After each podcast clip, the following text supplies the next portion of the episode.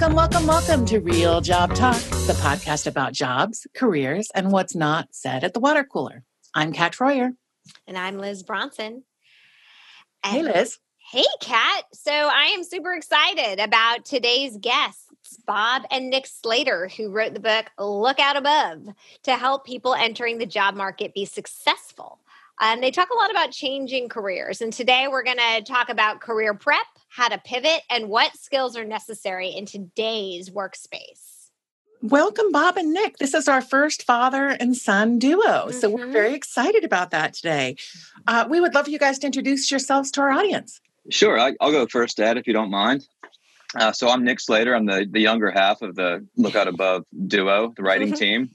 So I went to uh, undergrad. I was an English major at University of Georgia. Then went to law school after that. Came out in uh, 2009. So I came out in kind of a tough, tough job market, mm-hmm. really tough time. I was pretty fortunate to get a good job right away. Although I didn't love the legal career, that's a different story. Um, but I noticed a lot of my kind of talented friends were struggling through no fault of their own. Just like now, it was a really tough market, and so that got me to thinking then that there's got to be something more we can do to be prepared for a, a tough job market.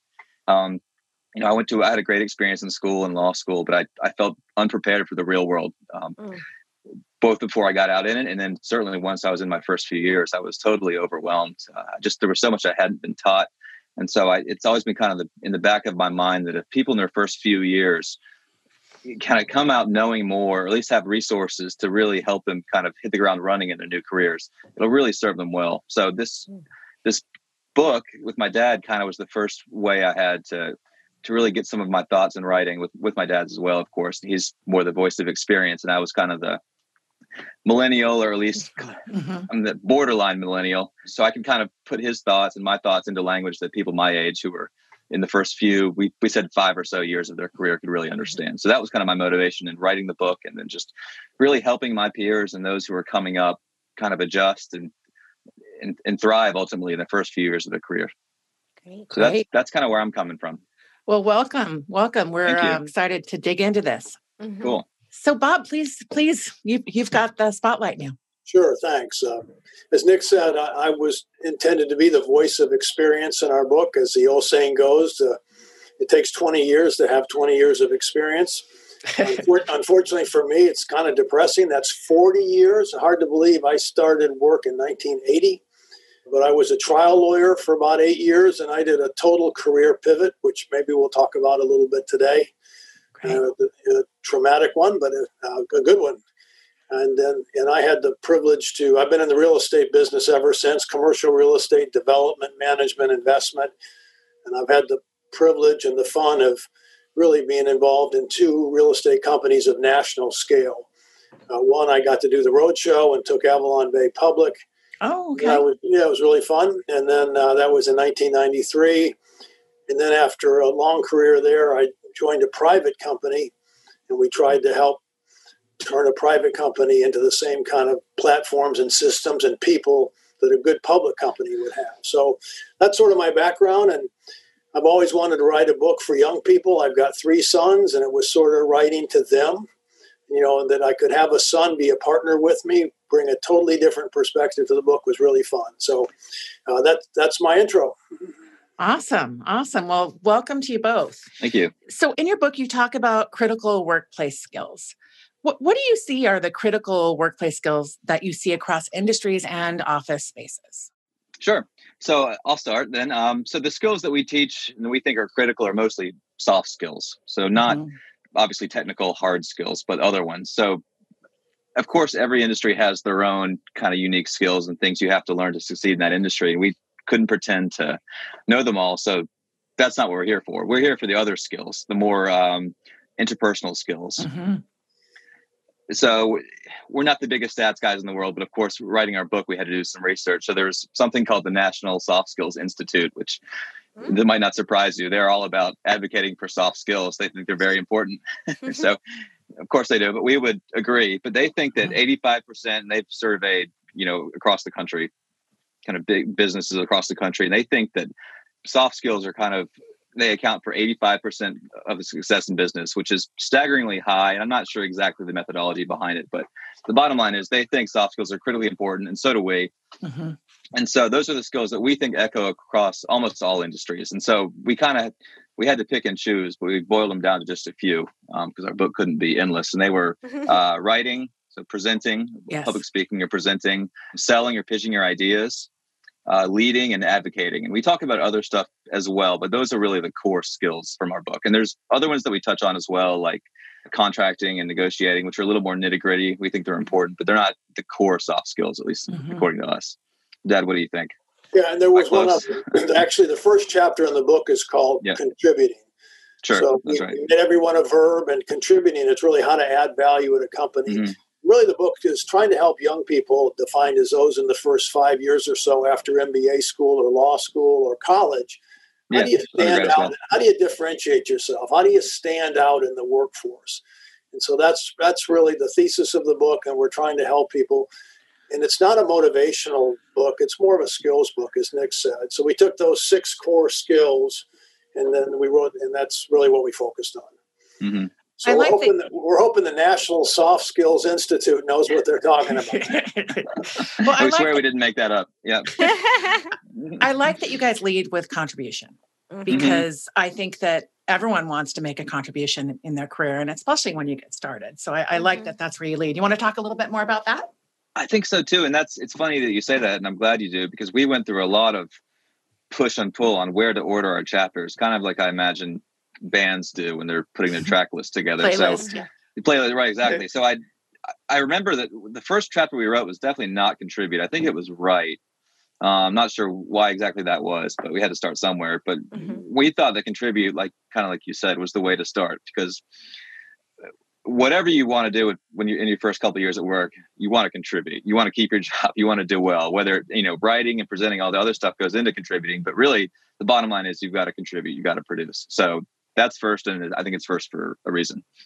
But I think it's also good to know, especially when you're new in career, when like I was told in one of my first me- corporate meetings ever, my boss, we were going in, he goes, "Listen, don't talk." And I was like, all right. Wow. And the reason was is because so many people are like me, me, me, me, you know, and they don't have a lot to contribute. And so they need to sure. learn to read for the room and learn where they can add. And then as they build expertise, contribute more. And I think there's a right. real skill there around learning where your contribution is needed and where you're overstepping. Absolutely. Like I the agree. eager junior jet, as you will. Yeah. yeah. I saw that in law as well. You can yeah. contributing doesn't just mean you're you're raising your hand and, and shouting or you want to be heard at all times. That's just mm-hmm. making noise, I think. Yeah. And Liz, I, have I've got a comment on that because sure. I've seen I've seen bosses at both ends of the scale.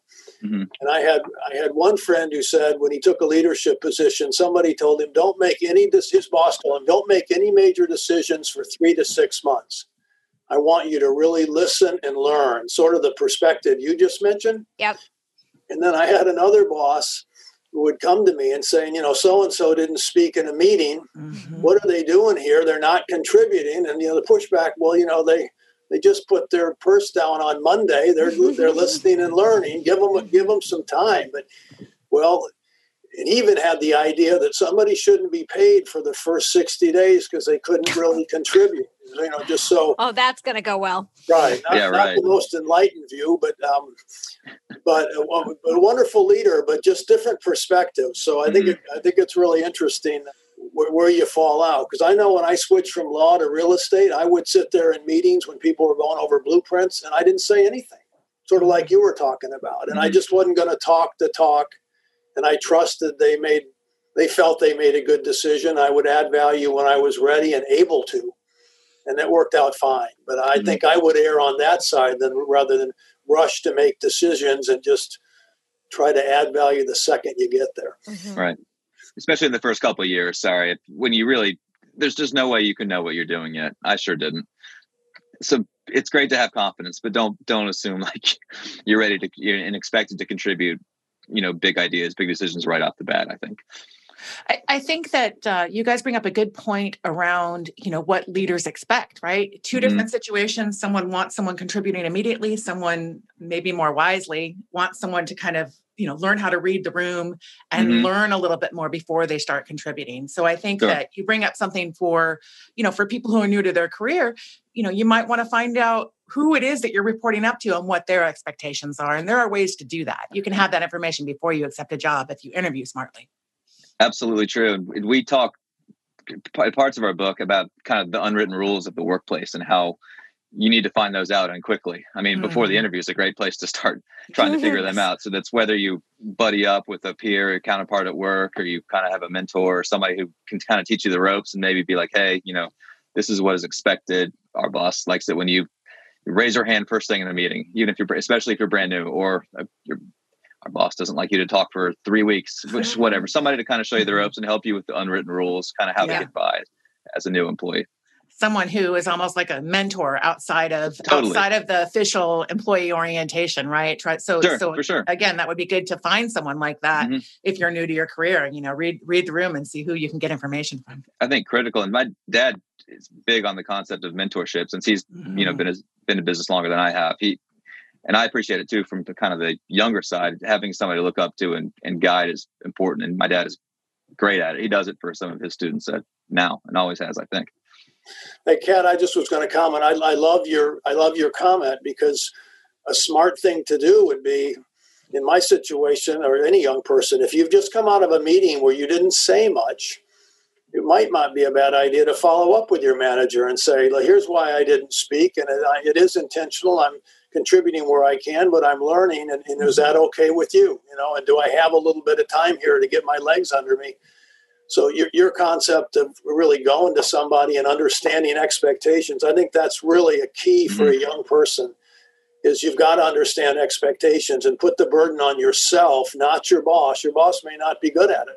Yes. You have to go seek it out and make sure what those expectations are so you can meet them. Yeah, because I know as a young person, I, I screwed that up from time to time. That's mm-hmm. for sure. Same, totally and well, to follow up on qu- with questions mm-hmm. right and so hey sure. i noticed this i was observing i want to you know make sure i know who the players are in the room etc but so and so talked about this and my follow up to that is should i be helping in this area or whatever it is so that to show you are listening to show you're going to be contributing even if you weren't super vocal right absolutely and to, to show that you're happy to be there and excited to be there and ready to contribute from totally uh, virtually day one yeah. Mm-hmm. I know we, we've all worked for bosses or seen bosses who just hate meetings. Mm-hmm. So yes. I had one once. If somebody if somebody didn't speak, I would be asked after the meeting, "What were they doing there?" You know, don't, don't isn't there something they can be doing to make us money? Because they certainly didn't add any value to that meeting. Mm-hmm. But yeah, that's you know that's not always the end of the story, of course. But, yeah, anyway. But with junior people, you want to have them there so they can learn, so that they can add value. That's, so that's really totally, totally. It's the best thing for them. Yeah. Mm-hmm. Mm-hmm. So Nick, I like what you you know when you were introducing yourself, you talked about like how you didn't really know and and careers and all these other things. And I do think that one place that our education system almost fails, mm-hmm. first I say, is that we go to college and we may not know what's out there. Like so I true. certainly didn't know that HR was out there. I thought business meant finance and accounting, which for me was like run, don't walk. And it turns mm-hmm. out, you know, mm-hmm. I'm pretty good at business, but I didn't even know it was there. And so sure. I might have chosen a different path if I knew my options and maybe knew my own skills and where they could fit in different places. My question is sort of there, but uh, to exploring different roles that could be a fit. But mm-hmm. also, mm-hmm. you mentioned those five core skills where do you feel like young professionals or even students can practice those skills? Because some of them are pretty mature if you will. Yeah. how do you practice them and, and get them so that you're ready for the workforce? Absolutely. So to the extent you can i suppose the easiest way while still in school is through a, either a summer job summer internship or mm-hmm. working during the school year if you can. That's probably the greatest segue. I would also say that some of my jobs during school and law school even were not conventional corporate jobs and that's i think totally fine. I learned some great things like i worked at a music club i was a tennis mm-hmm. coach. Mm-hmm. i also did uh, legal internships as well and you can really pick up skills from all of these places. I learned kind of pitching ideas. You can do that at anywhere. I learned pitching ideas to, to the manager of the uh, or the booking agent of the music club i worked for. Mm-hmm. I, I became pretty good at it Mm-hmm. So you don't have to be stuck in a cubicle to be learning some of the soft skills we're talking about. So of course, summer jobs, internships, working during the school year are great, but that's that's not the only way. Also, I mean, I I swear I don't know if these were available to me or not, but I I really thought that I had a great college experience. I really did, but there were so many things I wish I had been able to do or take when I was at school, like even a public speaking course, mm-hmm. um, that would have been helpful. So anything, I mean, I would have taken that in a second if I had known it was there, and maybe that was on me. Or, uh, you know, I was an English major and went to law school. I feel like I still didn't get practical writing, business writing like I could have. Mm-hmm. So if I had could go back now, I would do, I would take an online course. I would do something like that. I would do for public speaking. I would do Toastmasters, something mm-hmm. like that. Mm-hmm. You know, I was listening to one of your other podcasts with the guy who's a he travels a lot, like a business travel expert. And he was talking about Toastmasters. That's such a cool way outside of school, and you can be young to to learn how to public speak. So there's really there's a million things you can do. You can join intramural sports or on campus organizations and kind of get leadership skills that way. There's things you can do throughout your career if you're intentional, or through your college career if you're intentional about it, to really pick up these skills. In addition to just your you know three month summer job every time or every summer you have. And I would say, and Nick didn't. Nick's an English mm-hmm. major, but yeah. I would the other end of the spectrum. I I could barely see my paper at Vanderbilt my first yeah. few, and I ran from the English department. I didn't come mm-hmm. back to my senior year. I was so intimidated. But boy, don't run from the English department. And right. I did the public speaking, which everybody ought to take. It's amazing. Here's a fun fact. I think there's only one law school in the country that requires public speaking as a course. Wow. That's, that's law school. That's enough. If you want to be a trial lawyer, they've got trial mm-hmm. practice, but I think that's really misguided. So, and, and another fun fact is Warren Buffett signed up for the Dale Carnegie public speaking course and he dropped out because of stage fright. Oh, wow. So he came back to it. He did come back to it and finish, but and, and he told a bunch of Harvard business students that that's the one skill everybody has to have, and that you mm-hmm. increase mm-hmm. your value 50% in his view is an MBA. You can give presentations that are good, effective. Mm-hmm. So anyway, I think I think that is a critical skill. Kind of piggyback on what you said. If there's something that you think is important, but you're not good at it, you're uncomfortable with it, like public speaking is such a common one for so many people. Pursue it in college, kind of where there's a safety net and this, the stakes are really low. What a great place to learn. Um, if you can find a public speaking course, great, take it, or any club of interest. Or you know, these weren't available, I swear, when I was in school, but all these kind of like online learning academies, and much of them mm-hmm. free, free content. Even YouTube was mm-hmm. I was a mm-hmm. little bit before YouTube took off. There's a lot of free, and young people in the first five years probably know this, so, but free, mm-hmm. great content out there where you can kind of fill in the gaps of skills that you weren't taught in school. Well, and like in my college, I went to a large university, and mm-hmm. there mm. was commun- there was a whole communications department, and right. so you could find more spoken, more written, more persuasive, like mm-hmm. communications mm-hmm. classes, and in those you are presenting your ideas. So there you're you mm-hmm. working on the writing skill as well as the presentation skills, and that's a really valuable class yeah. for anyone in business. Absolutely. I, I also feel like not to shift blame onto the mm-hmm. colleges, but I wish they had kind of given at least me a more well-rounded kind of businessy. Like I was a liberal arts major, English major, mm-hmm. but so many, even just a personal finance class or like mm-hmm. classes in the communication school about pitching ideas or you know writing stuff like that would be such a helpful core curriculum. But you're kind of stuck in what you what you sign up for, and then you also as a college kid you don't know what you don't know. So I right. there were probably so many opportunities to really refine my skills or at least get started on the road to developing some practical business skills. I just didn't didn't know about them, but well, and there's not room. I mean, I think of people True. that are engineering majors and they have all these core classes in engineering right. and math and sciences. They don't have a lot of room for the soft True. stuff, as you will. Right. And so they're stuck a little bit. And wouldn't we be better off if people were given a more well-rounded education? So yes, clearly an engineer totally. needs the the hardcore engineering skills, but the ones that get the soft skills have a lot more career right. choice. Absolutely. And they can talk to clients and stuff too. And I, yeah, I think that's totally true. And I think eh, maybe part of the problem, at least when I was in school, was that the really technical majors and degrees and the, the people in those would kind of dismiss soft skills as unimportant and wishy-washy. And it's just, yeah, I think you need the total package. So I, I totally agree with you. The late author, Tom Wolfe, the wonderful author, I heard him on NPR once and and he said that in ancient Rome, you had to be a full Roman citizen to be allowed to take rhetoric, which is the art of persuasion. Mm-hmm. But anybody could take mathematics, anybody could take technical courses, but they felt it was dangerous if somebody was persuasive and can move other people to action. Mm-hmm. And mm. so they limited who could take rhetoric. And his point was that often the people with the technical skills, maybe IT skills or whatever, they, they come out of college and they make more money sooner but over time, it's the liberal arts grads, the ones who can do these, who can think critically, who can mm-hmm. write, who can speak, who can sell their ideas, who can sell themselves, who have, have judgments. They pass them. It may take seven or eight years. Anyway, that was his theory, and I thought it was pretty interesting. I was always happy when I was recruiting full time to see an English major. An English major, really? yeah, because cool. because I worked with some smart people who were who, some really mm-hmm. smart people who were English majors, so that probably impacted me. But you know, mm-hmm. you know how to present an argument, you know how to mm-hmm. be able to dissect information, right? Uh, all of the all of the reading and the literature, it it just gives you the critical thinking skills that so many people come out of school and don't have. So I, I think I always think English is a great bachelor's degree for people. I, I, like to hear that. It makes me feel better. I, I, was tired of the jokes about, you know, English degree is fun. You just reading books all day long, but you know, you can't get hired. It's not true. No. Not true. We do we do fine.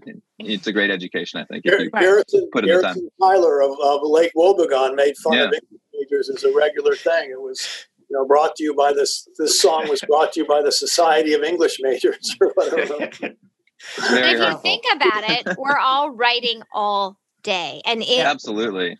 As someone who at one point was a bit of an English major, uh, you know, you write a ton of papers and everything. And like, I'm constant, I, whether I'm writing policies or I'm writing emails mm-hmm. all day.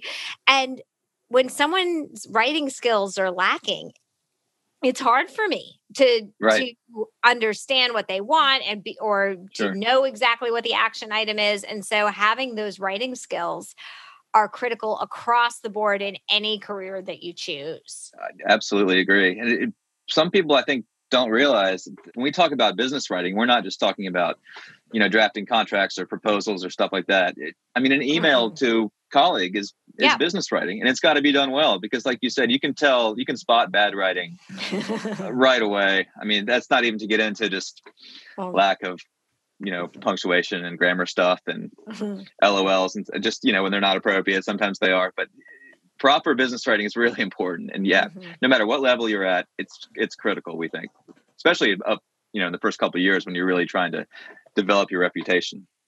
Well, it's going to make you stand out, right? If there are mm-hmm. three junior people in the three junior people in the group and mm-hmm one of them's an excellent communicator and writer and, and right. two aren't well guess who stands right. out so i noticed in your we, we, took the assessment and you know mm-hmm. there's a lot around leadership and sure. whether it's pitching ideas or being chosen as a speaker and for me it felt like i was taking it at this stage in my career versus what I would have expected my junior self. And so I'd love to hear your answer of why you chose these true leadership mm-hmm. competencies for people that were so junior because as a junior person if i'm a year or two in and i haven't pitched an idea and had it picked up like maybe i was thinking too broadly about like product direction or something but sure. it felt like like you know hitting kicking above your coverage kind of thing yeah like, yeah yeah understood so tell us about that a little bit more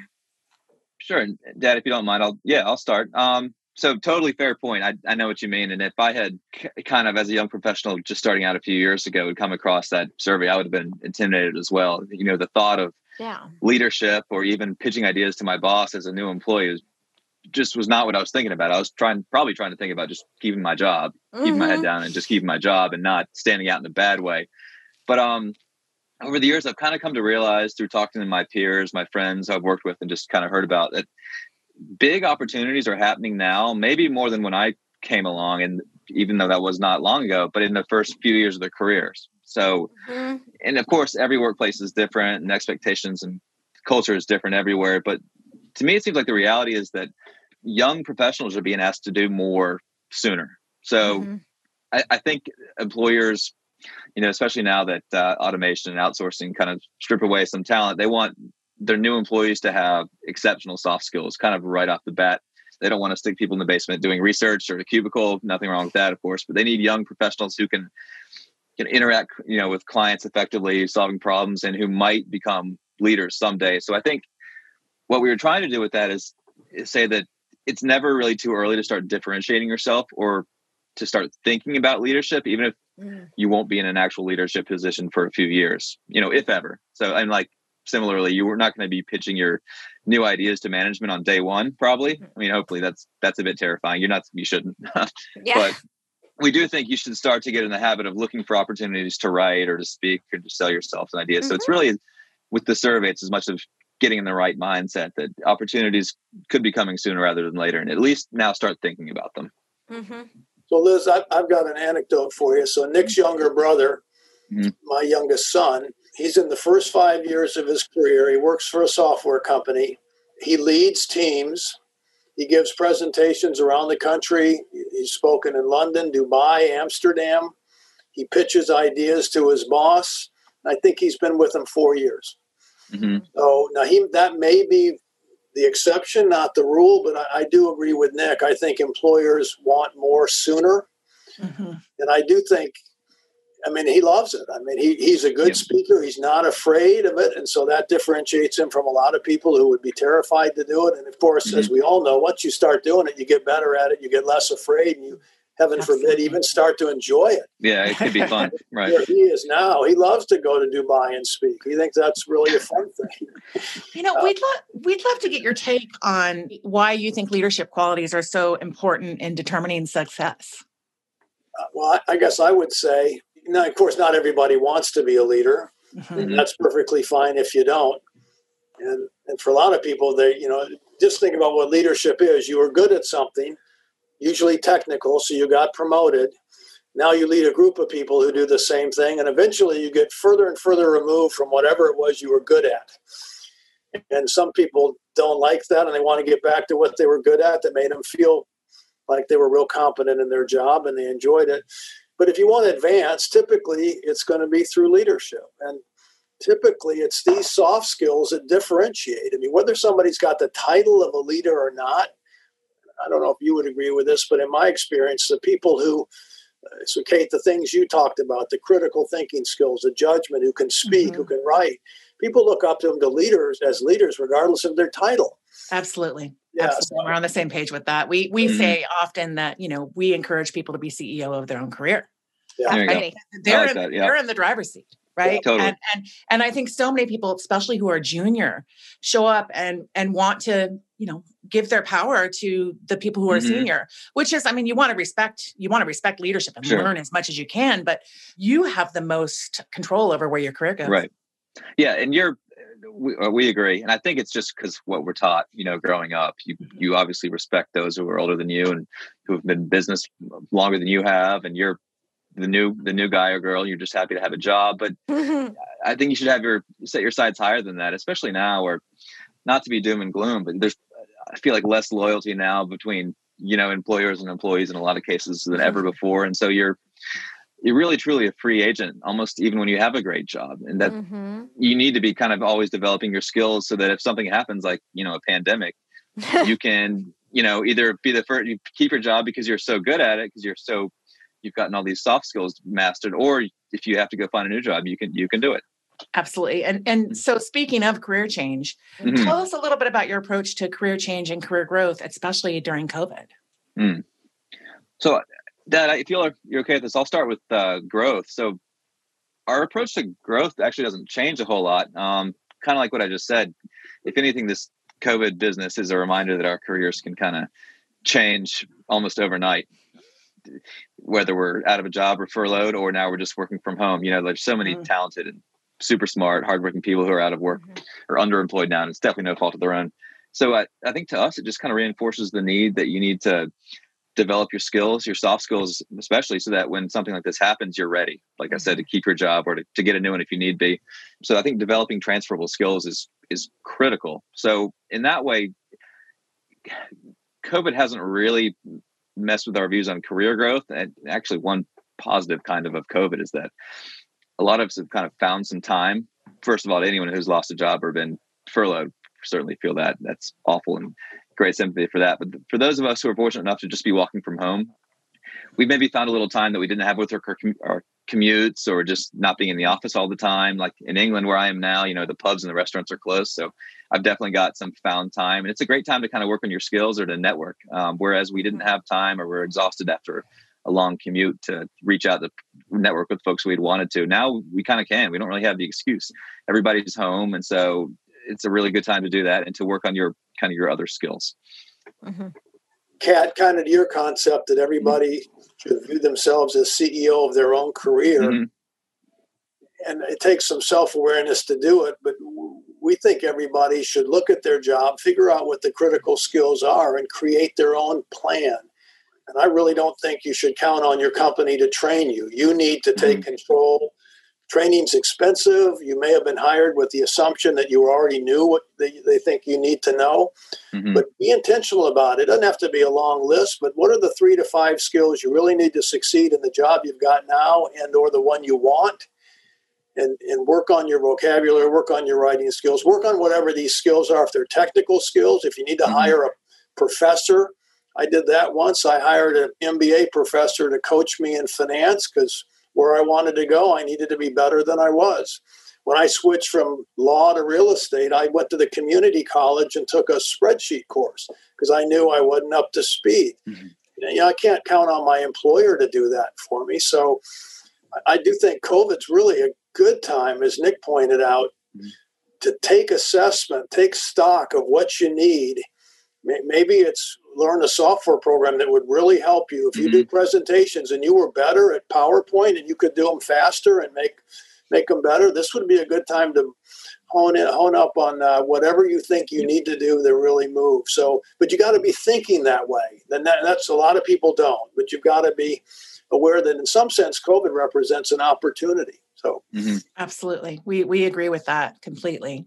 And some employers have a budget you know have a learning and development budget and mm-hmm. as you said if you feel like you need more finance skills your boss may not come to you and say you know what bob you need more finance skills but if you right. come to your boss and say hey do we have a training budget for me to take this finance course at the community college your boss i right. think it will relate to my job here in this way or whatever yes. they may pay for it but you cannot expect someone to come to you with l&d opportunities but you totally. present it to your employer or now nick as you said, there are so many courses that are super cheap or free that you can use. Truly. And I think anyone in who's between jobs, I love asking, mm-hmm. well, what have you been doing during this time? Mm-hmm. Oh, sure. Um, and you're going to get asked that too once you get an interview for your next job. So you better have a good answer. Mm-hmm. And hopefully you can honestly say, you know, I've mastered or developed this, this, this, these skills, not just I've been, you know, mm-hmm. playing video games on my couch or whatever. Although I'm sure there's a time and a place for that. We've all got there a little is. more downtime, maybe, sure. but no, you can. You this really is as tough as time as it is, and we totally get that. It's tough for us as well. It's also a really good time to kind of sharpen your skills, develop mm-hmm. new skills, and really hit the ground running once things mm-hmm. get back to normal-ish, even if that means we're working from home for a long time. Absolutely. Liz, you know, that, that's a cool idea to you get to get your company to pay for it, and they probably will, and they might think this. I agree. Liz really showed initiative by doing that. Mm-hmm. Or you could be like me. I don't really want to highlight the fact I don't have finance skills. so I'll just quietly yeah. pay for that myself. Thank you mm-hmm. very much. But you know that's a judgment call. You just have to figure out what's the best approach. But either way, right. you got to go get the skill. Mm-hmm. I, I, was thinking your first thought, Dad. It, it, to me, that shows great initiative. I'd be very impressed. But if it's a basic skill, like if you're asking for help with Microsoft Word or something, I mean, I'm sure there's tips and tricks for Word as well. But you know, if it's something you should know, maybe be careful. But I think initiative is a great yeah. thing, of course. I think it never hurts to ask. I think mm-hmm. asking your employer about training opportunities is you know is perfectly acceptable mm-hmm. and you know often they're going to say yes but if they say no that's okay and and then you need to make the decision mm-hmm. you know mm-hmm. is this something that i know i need for my career and if so you know are you going to be willing to spend a little bit of money on yourself mm-hmm. you know personally i'm just so grateful for all the professional development opportunities i've had and i've created for myself it's it's totally it's it's impacted my business greatly right i believe it it's it's so important too and i mean there we're all busy, but there are plenty of hours in the day, especially now, it seems like, where you can get an hour in every night or so of, learning mm-hmm. something new, even if it's something that maybe doesn't help you directly in work right now, but something you're interested in, I think is still worthwhile pursuit for sure. And the, the beauty of it now is like, like kind of like what we've been saying. The biggest cost now is more time than than money in a lot of cases because there's so many free or cheap resources out there. So in that way, it's a great time to be stuck at home. There's plenty to do. If I if I could ask you a question for mm-hmm. fun, you're professionals. Do you see companies spending more or less money on training? I mean, you guys are in the business every day. How's it evolving? uh, corporate training. I, I, know COVID has shut down a lot of conferences and stuff, but just big picture, it, it, are people spending more per employee or less? Do you think? I think that what I'm seeing is that people, well, the conference thing, yeah, it's mm. it. You know, we've done a lot of virtual conferences and things like that, but people are asking less to go to things, or you need fewer people to be at the booth or whatever because mm-hmm. it's not in person. I'm going to answer your question, but it leads to my next one. I think a lot of mm. people are juggling a lot. And, you know, you, I really like how you all talk about accountability and availability and dependability. Um, but there are a lot of us that are, you know, running homeschools that weren't mm-hmm. necessarily planned in January 2020, uh, taking care of loved ones and juggling in a way we haven't before. And so those recommendations that, you know, if I'm trying to keep it together and I've got a preschool happening while trying to do my mm-hmm. job and not lose it and all these other things, like mm-hmm I may not feel like I have that extra time and energy. You know, I have time and energy for Bravo, not cell class, because I am just stretched so thin.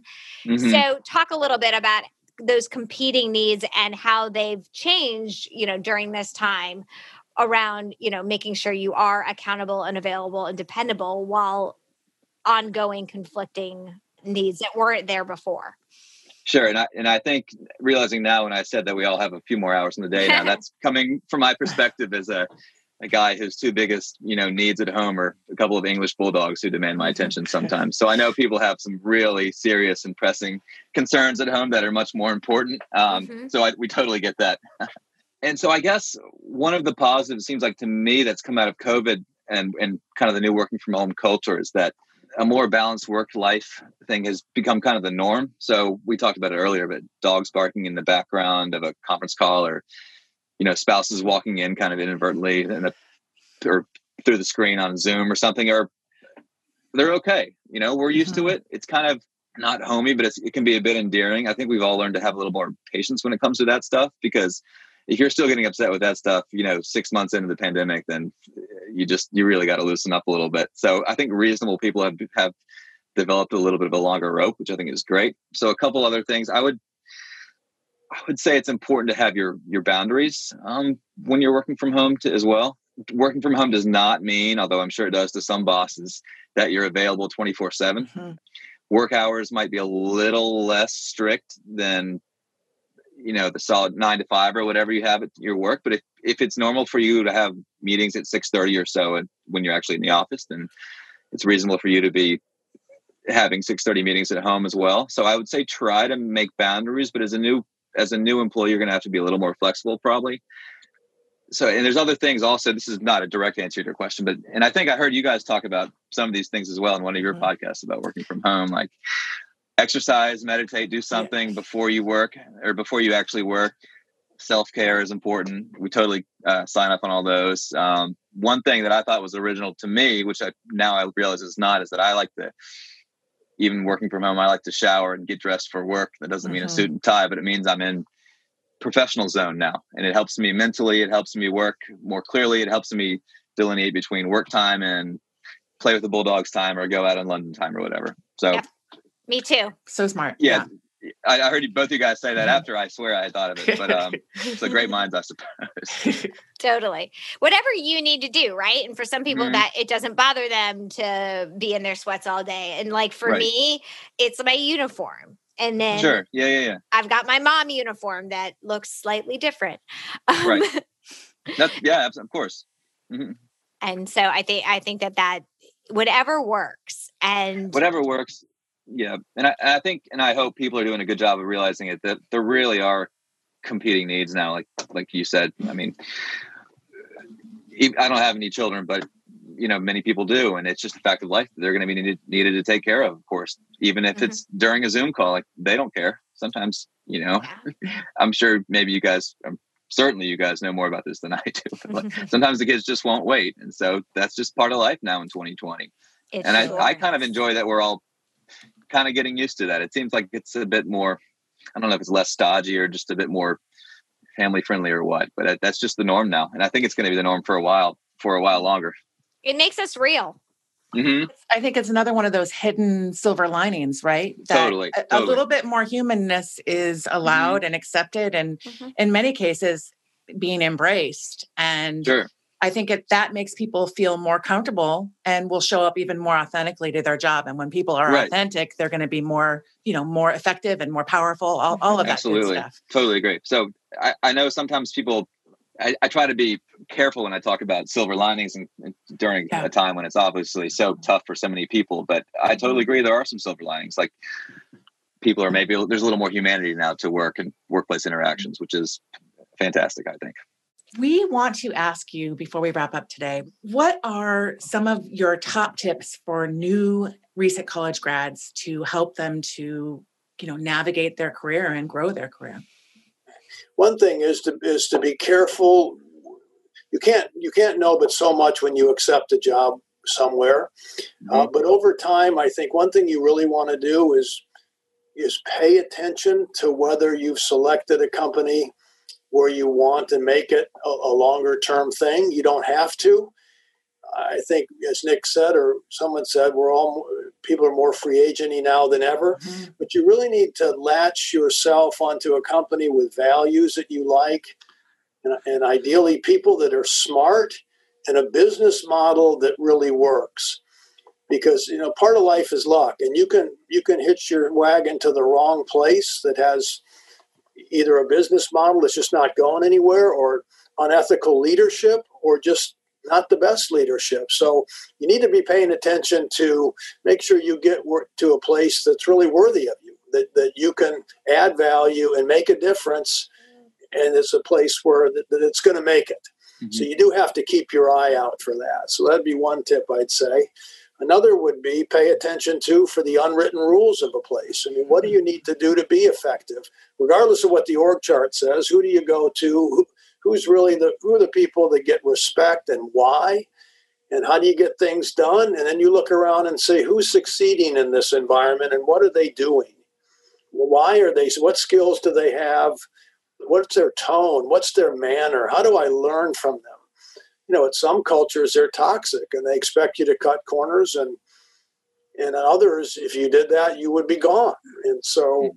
you kind of got to figure out what are the unwritten rules who's succeeding and why and is this a place I really want to be here for a long time? And, and those are always evolving questions. And as, as your leaders come and go, you may rethink it and change your mind. So, and then things we've talked about on this call do I, do I have the skills I need for my current job? Liz's question is a great one. You know, with all these demands at home, yes, you get commuting time, but you you give that right back because you're mm-hmm. you got kids at home, and right. So that is a fair point. But somehow you've got to whittle down to, and back to Kat's point about expectations. I need to really understand the expectations. Maybe I need to do a better job of less and meet with my manager and clarify which of these goals really matter. Can, can we let that one go? What's going to move the needle here? And really put the burden on yourself to clarify those expectations. Get enough off your plate so you can really succeed at what you do. Because at, at the end of the day, to use that cliche, you're only going to differentiate yourself if you really do outstanding work at, at, everything you touch. And so be mindful of how much you touch. So uh, sorry for that soliloquy. No, it's good. no that's great advice, Bob. Great advice.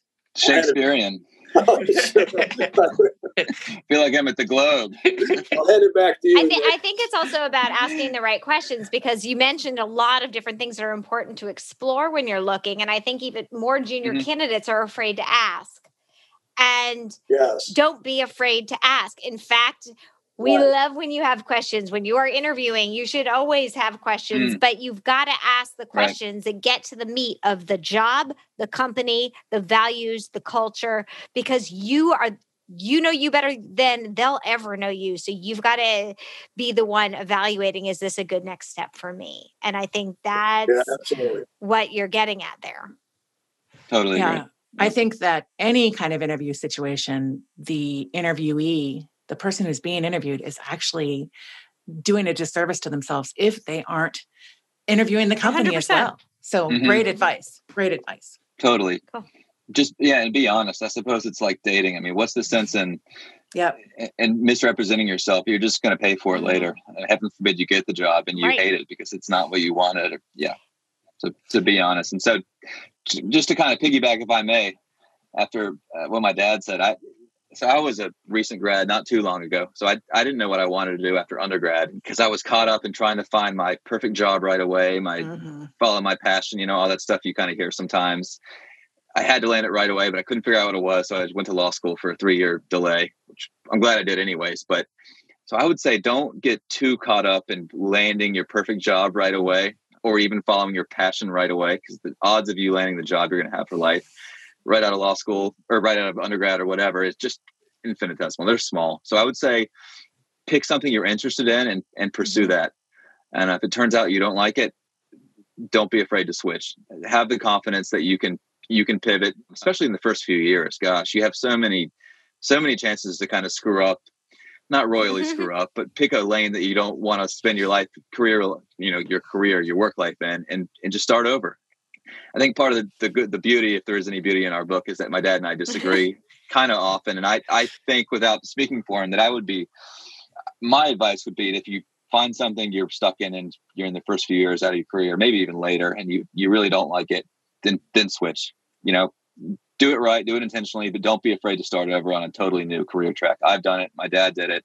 We've um, done it. So I might be a little less conservative. Yeah, right. I think almost mm-hmm. everybody has. I know when we were researching our book, we did a, a little research. I promise. I, it, it, the studies showed that people switch. Um, you know, they switch careers, not just jobs, but careers more than ever before. And so I, I would say you're new out of school. You probably don't have a ton of confidence in your professional abilities. I know I didn't, but have enough confidence to know that you know you're special you're you're smart you're talented you're only becoming more skilled if you're doing what you should be doing the first few years and so you're going to be okay if you need to kind of switch tracks so that, that would be my advice thank you for that because to our earlier mm-hmm. point you don't even know what's out there when you graduate mm-hmm. with your whatever right. degree you've got your you know general marketing degree or whatever and so as you explore and learn and gather mm-hmm. more skills you may find something that's really interesting or there's maybe a career that hasn't existed before and is you know so you have to stay with the mm-hmm. times mm-hmm. and continue to evolve and explore yeah, i think exactly sure. and have the courage to mm-hmm. explore because what you just said that yeah what if there's a dream job that you yeah. create. You can only do that if you're skilled and if you're ready and if you have the the courage to kind of take that plunge. But how exciting yeah, would that be? That would be the belief in yourself to be able to create something for yourself. Mm-hmm. I do think that all of those skills are so important. So thank you for sharing them. Another one that I think is super essential for anyone at this point in, in their career is the ability and the adaptability to be flexible with change. Mm. because it's the one thing we can count on that change is going to happen and it just seems to be happening faster and faster. So that speaks to your your advice to pivot if you're not happy. Because mm-hmm. we spend so much time in our jobs right? It's it's a huge Absolutely. you know often more than 40 hour commitment for most folks right. at least here in the states. And you know why not love what you do Right. Unless we're all going to move to, to Spain or something. Yeah, that's like oh, an afternoon siesta sounds pretty good about now. They'll do it. Last I last I heard, sounds pretty amazing. But I totally and obviously it's easier to pivot if you've got some skills and some confidence in your skills. So another reason to to continue building them. That all, especially in the first few years of your career. So I don't, I don't know if this is a good thing to end with, but I was oh, riding oh, no. the Am, Amtrak. Yeah, well, oh, I was riding the Amtrak train and they had an interview with Robert De Niro. I don't know what De Niro did to get interviewed by Amtrak magazine, but they asked him, well, "What you know? What's the one piece of advice you would give your kids?" And it was kind of unusual. He said, "Well, if you think you want to do something, go do it, because then you'll find out that you really didn't want to do that, and you'll and you'll get sooner to where you want to be." But so many people keep talking about what they want to do, some dream they have, but they never mm-hmm go down the road to find out that hey you know what it's not what i thought it was i thought i was going to be a great trial lawyer i didn't really like it you know but this until you get into it and decide you want to do it then you can't get past it and come out the back end and pivot So I think right. his advice is actually really, really good. Love that. Well, on that note, where can people find you, find your book? Plug away, please. Sure. Oh, thank you. I, I did forget for a second that we had a book. so that's another thing you can do is, of course, read our book cover really? to cover. I think De Niro said he that did. as well. he's a bit crusty, you know, but he's got a great taste in um, in books. So uh, you can find us on the internet. So we're at uh, bobandnickslater.com. It's our website. It's probably a great place to start. From there, you can kind of be linked out to our various social media channels. We're mostly on Twitter and Facebook now. And we're in the process of building out our YouTube channel. It, uh, we do a kind of a Zoom in our series every couple of weeks. And so we're putting our videos on our Facebook and our and on YouTube. So that's going to be continue or continue to be built out. So check that out. Subscribe if you like. Hopefully, we have a blog that we kick out every couple weeks as well. We're pretty active. And if you ever have anything you want to say or topic you'd like us to cover, or just words of encouragement, which are nice every now and again, you know, you can message us on our blog. And I should again add, or you know, for our, our publishers, of course, we're self-published. That um, our books for sale on Amazon. I think it's uh, on sale actually right now for I won't mention the price, but it's criminally low. I promise. Happy to report we have a garage full, so that would be great. Yeah, we, we do. Awesome. Don't worry about over over ordering. We can fulfill. Great holiday gifts. Just want to say thank you guys for having yeah, us. Yeah, uh, thank you so been, much. It's really been fun. We love we love what you do, and you've got an yep. incredibly impressive array of uh, content on your website. It's very cool. Thank you so much, and thanks for joining. And a great jingle hey. as well. Mm-hmm. Hey. Thank you. Thank you both. I really like it. Thank yep. you both. All right. Bye bye. Bye bye. Bye bye. Thanks, guys. This is Real Job Talk, a podcast about jobs, careers, and what's not said at the water cooler. Our website with all Real Job Talk related information is realjobtalk.com. We'd love to hear from you. Please send us your questions, topics you'd like to talk about, and Real Job Talk stories. And you may find them featured on a future episode. Use the website or email us at realjobtalk at gmail.com. You can follow us on Twitter at Real Job Talk and on Instagram and Facebook at Real Job Talk Show. My name is Kat Troyer. You can find me on Twitter at Daily Cat, and on LinkedIn, you can find me via Kathleen Nelson Troyer. And I'm Liz Bronson. On Twitter, I'm at Liz Beeks and Salt, and on LinkedIn, I'm Liz Bronson. Real Job Talk is a Tech Reckoning production. Our producer is John Mark Troyer. Our graphic artists are Lexi and Zachary Bronson. And we're here by the water cooler waiting to talk with you.